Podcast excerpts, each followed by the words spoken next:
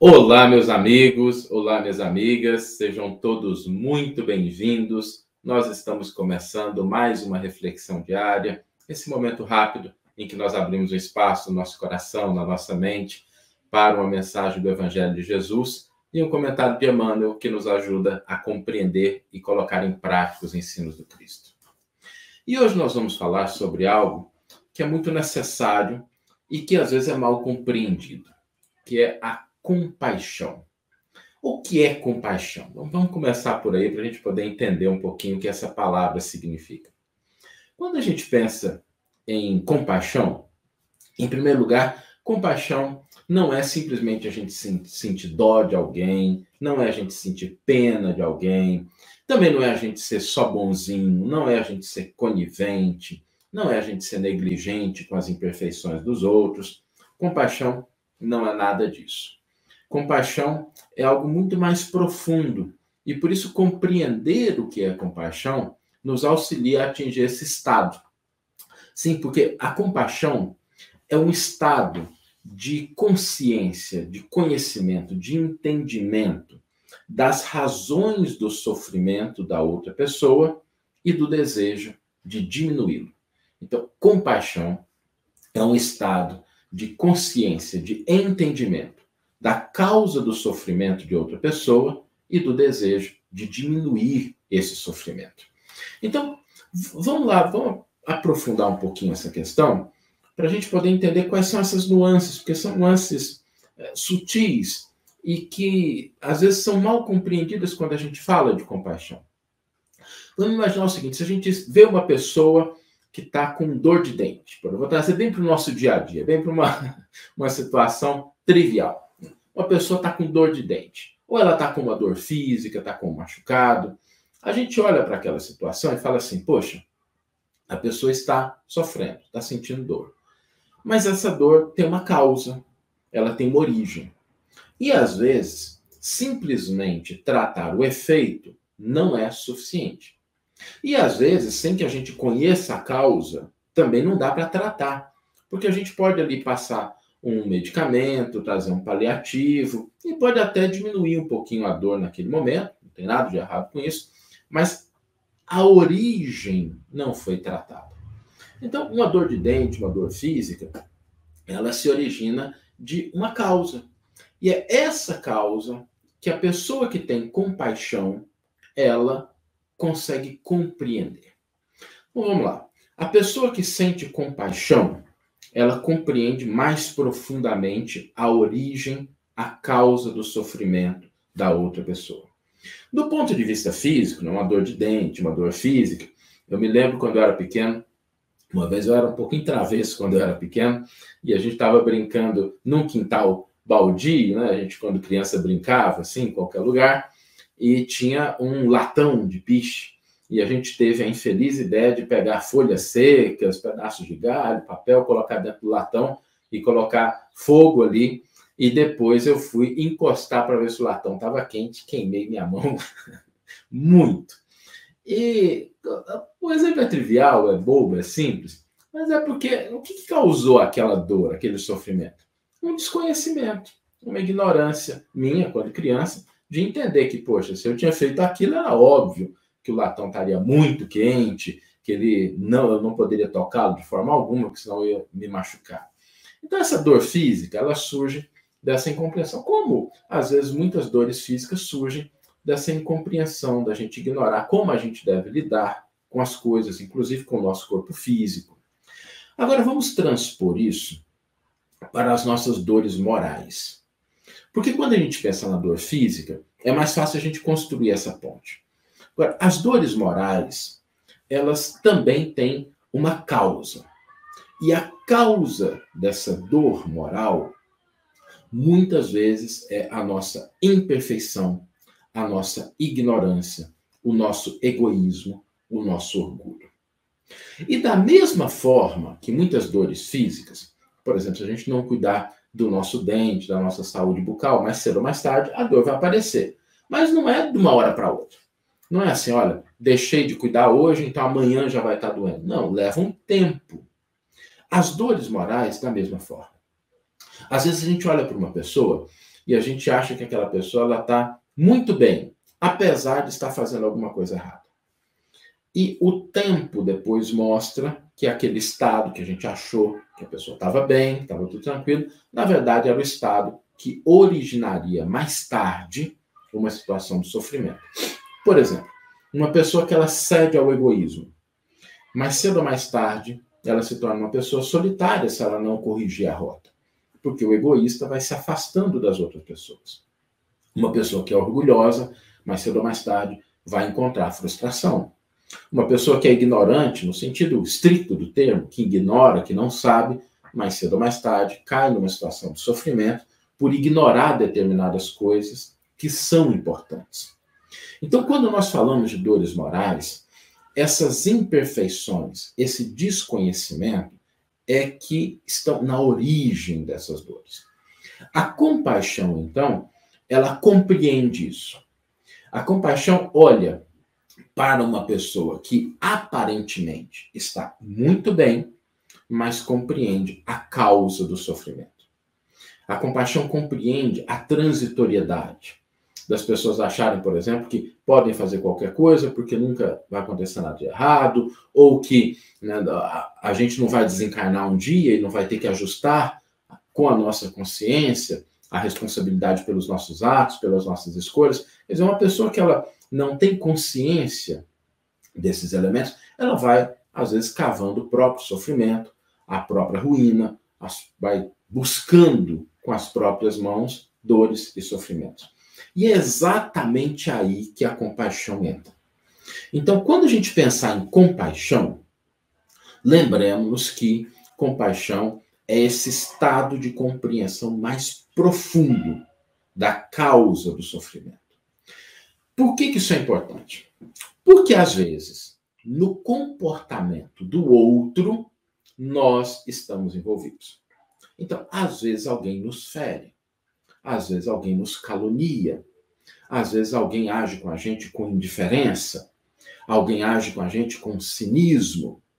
E a gente, no impulso natural do nosso ego, a gente revida, a gente reage, a gente fica com raiva, ok? natural do ponto de vista do ego, mas da consciência profunda, da consciência que já consegue, o budismo fala muito disso, da consciência que já consegue desenvolver essa compreensão, o sentimento que surge não é o de ódio, não é o de revolta, não é o de agressão. Por quê? E não tem nada a ver, gente, acho que é isso que eu queria deixar claro. Não tem nada a ver com a pessoa simplesmente ser boa, ser boazinha tem a ver com inteligência, com discernimento.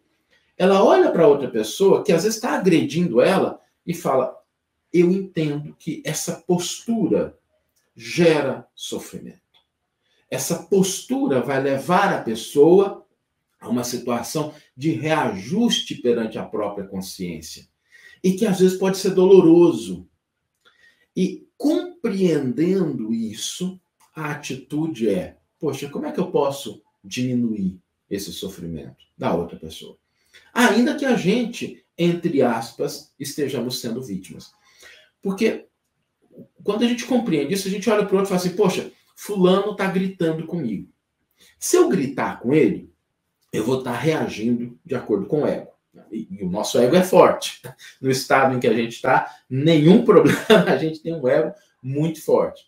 Mas se eu tenho a compaixão, eu olho para aquilo e falo assim: poxa, Fulano, primeiro que ele não está entendendo a situação. Segundo, que ele está descontrolado. Terceiro, que isso mais tarde vai trazer um problema para ele. Então a gente se compadece, porque compreende. E aí a nossa atitude é no sentido de diminuir essa dor. A gente pode olhar, talvez respirar um pouquinho, afastar, mudar um pouquinho o rumo da conversa, desviar o assunto, dar um sorriso. Por quê? porque essas atitudes vão ajudar a pessoa a sair daquele estado, que é um estado que vai levar, inevitavelmente, a dor, sofrimento, arrependimento, culpa, remorso. Então, é essa, é essa compreensão mais profunda. Não existe compaixão sem essa maturidade espiritual, sem essa, esse entendimento do que nós somos, do que o outro é. Compaixão exige muita inteligência. Por isso que a ação compassiva ela é tão rara, porque ela demanda uma maturidade do espírito, ela demanda uma compreensão mais profunda. É mais ou menos assim. Imaginemos que a gente esteja andando numa estrada e que a gente está no meio de várias pessoas, várias pessoas. Só que todas elas são cegas, cegas. É, e está de noite. Então, as pessoas começam a se acotovelar, tropeçar umas nas outras, começam a bater, começam a tomar caminhos errados, começam a cair em buraco. Mas só você enxerga, só você vê. E além de ver, você ainda tem uma lanterna. A sua atitude perante essas pessoas é uma atitude como? De brigar com elas? De ficar criticando? De ficar agredindo? Não. Já que só você enxerga, só você tem a lanterna, você consegue direcionar. Você consegue estabelecer um caminho. Você consegue auxiliar. Fazer com que as pessoas não se acotovelem, fazer com que as pessoas não caiam. Você vai lá e segura uma, ajuda a outra. Essa é a metáfora da compaixão. A compaixão é uma luz que nós utilizamos para clarear o nosso caminho, para clarear o caminho de outras pessoas. Esse entendimento de que muitas pessoas agem no mundo por absoluta cegueira, por absoluta incompreensão, por absoluta ignorância e por isso se tornam causa do seu próprio sofrimento, da sua própria dor. É essa compreensão que a compaixão caracteriza. Então vamos lá. Por que é importante a gente ter compaixão? Primeiro ponto, porque a pessoa que tem compaixão, ela compreende mais, ela entende mais, ela é mais inteligente, ela é mais madura. Então, compaixão não é o coitadinho que sente dó de todo mundo, que não vê o problema. Não é isso. A compaixão ela caracteriza um estado mais avançado da consciência. Então, ter compaixão significa crescer espiritualmente. Segunda razão pela qual é importante termos compaixão. Porque nós também erramos. Nós também temos limitações.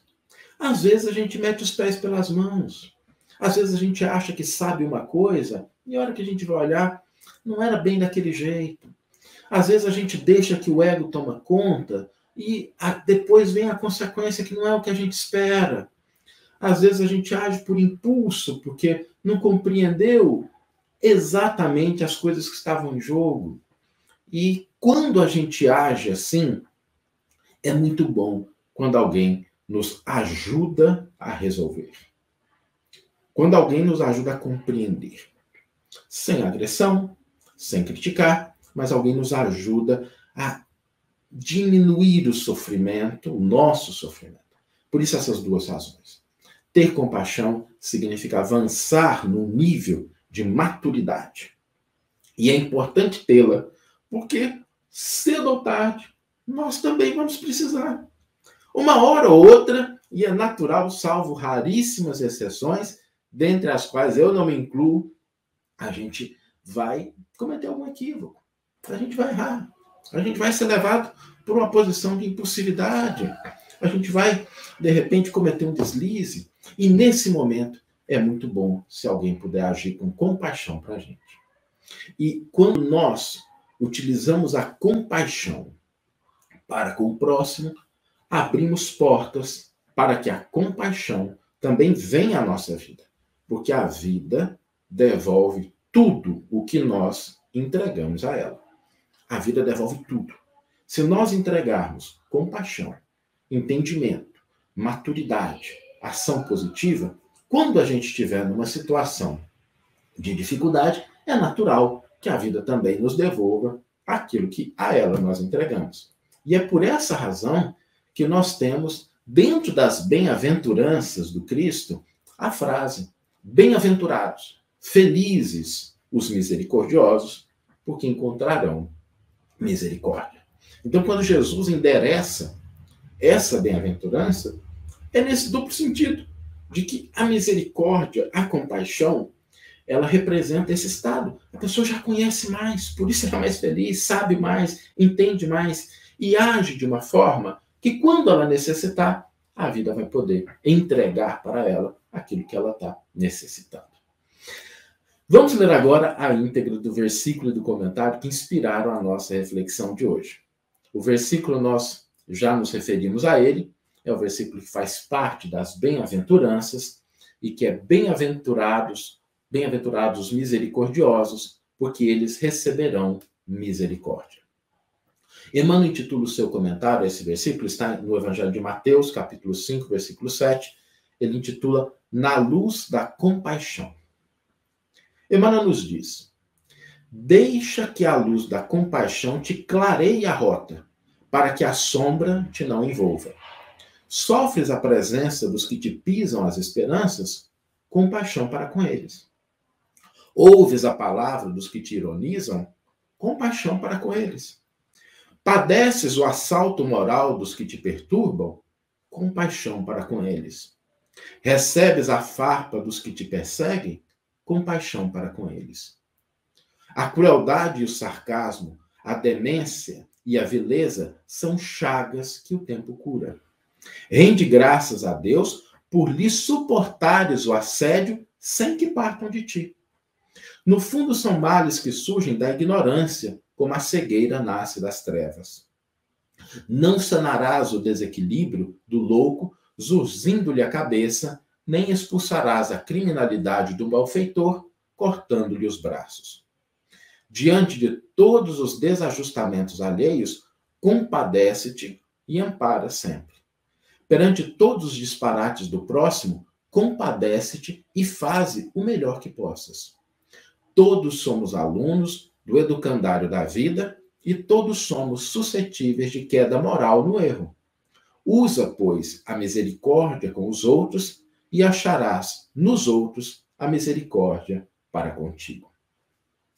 Um belo comentário de Emmanuel, nos ajudando a compreender de maneira mais profunda o que significa a compaixão e por que Jesus a trouxe como sendo uma das bem-aventuranças. E o desafio para hoje, nós terminamos a nossa reflexão com uma proposta para a gente exercitar isso, para a gente não ficar só na teoria. A teoria é muito boa, não tem nada de errado a gente compreender, mas quando a gente leva para a prática, é muito mais gostoso, porque a gente coloca aquilo a serviço da nossa vida, da sociedade, do ambiente que a gente está. E o desafio hoje é agirmos com mais compaixão a gente, durante o nosso dia, seja no ambiente familiar, de trabalho, de redes sociais, buscarmos essa postura, essa maturidade de compreender em profundidade o sentimento, o sofrimento do outro e a gente agir com mais compaixão. O que, eu posso fazer para minorar, para diminuir o sofrimento? Como é que eu posso compreender por que, que a pessoa fez isso? O que, que eu vejo que ela não vê? É, e a gente age de uma maneira mais madura em relação ao comportamento do próximo. E a frase, para ficar na nossa cabeça, para que a gente possa anotar no nosso caderninho, anotar no nosso celular, voltar essa frase no decorrer do dia, que às vezes lembrar de uma frase é sempre mais simples. A frase que nós queremos deixar é a seguinte: Deixa que a luz da compaixão te clareie a rota, para que a sombra te não envolva. Deixa que a luz da compaixão te clareie a rota, para que a sombra te não envolva. Que tenhamos todos uma excelente manhã, ou uma excelente tarde, ou uma excelente noite, e que possamos nos encontrar aqui amanhã em mais um dia das nossas reflexões diárias. Um grande abraço e até lá.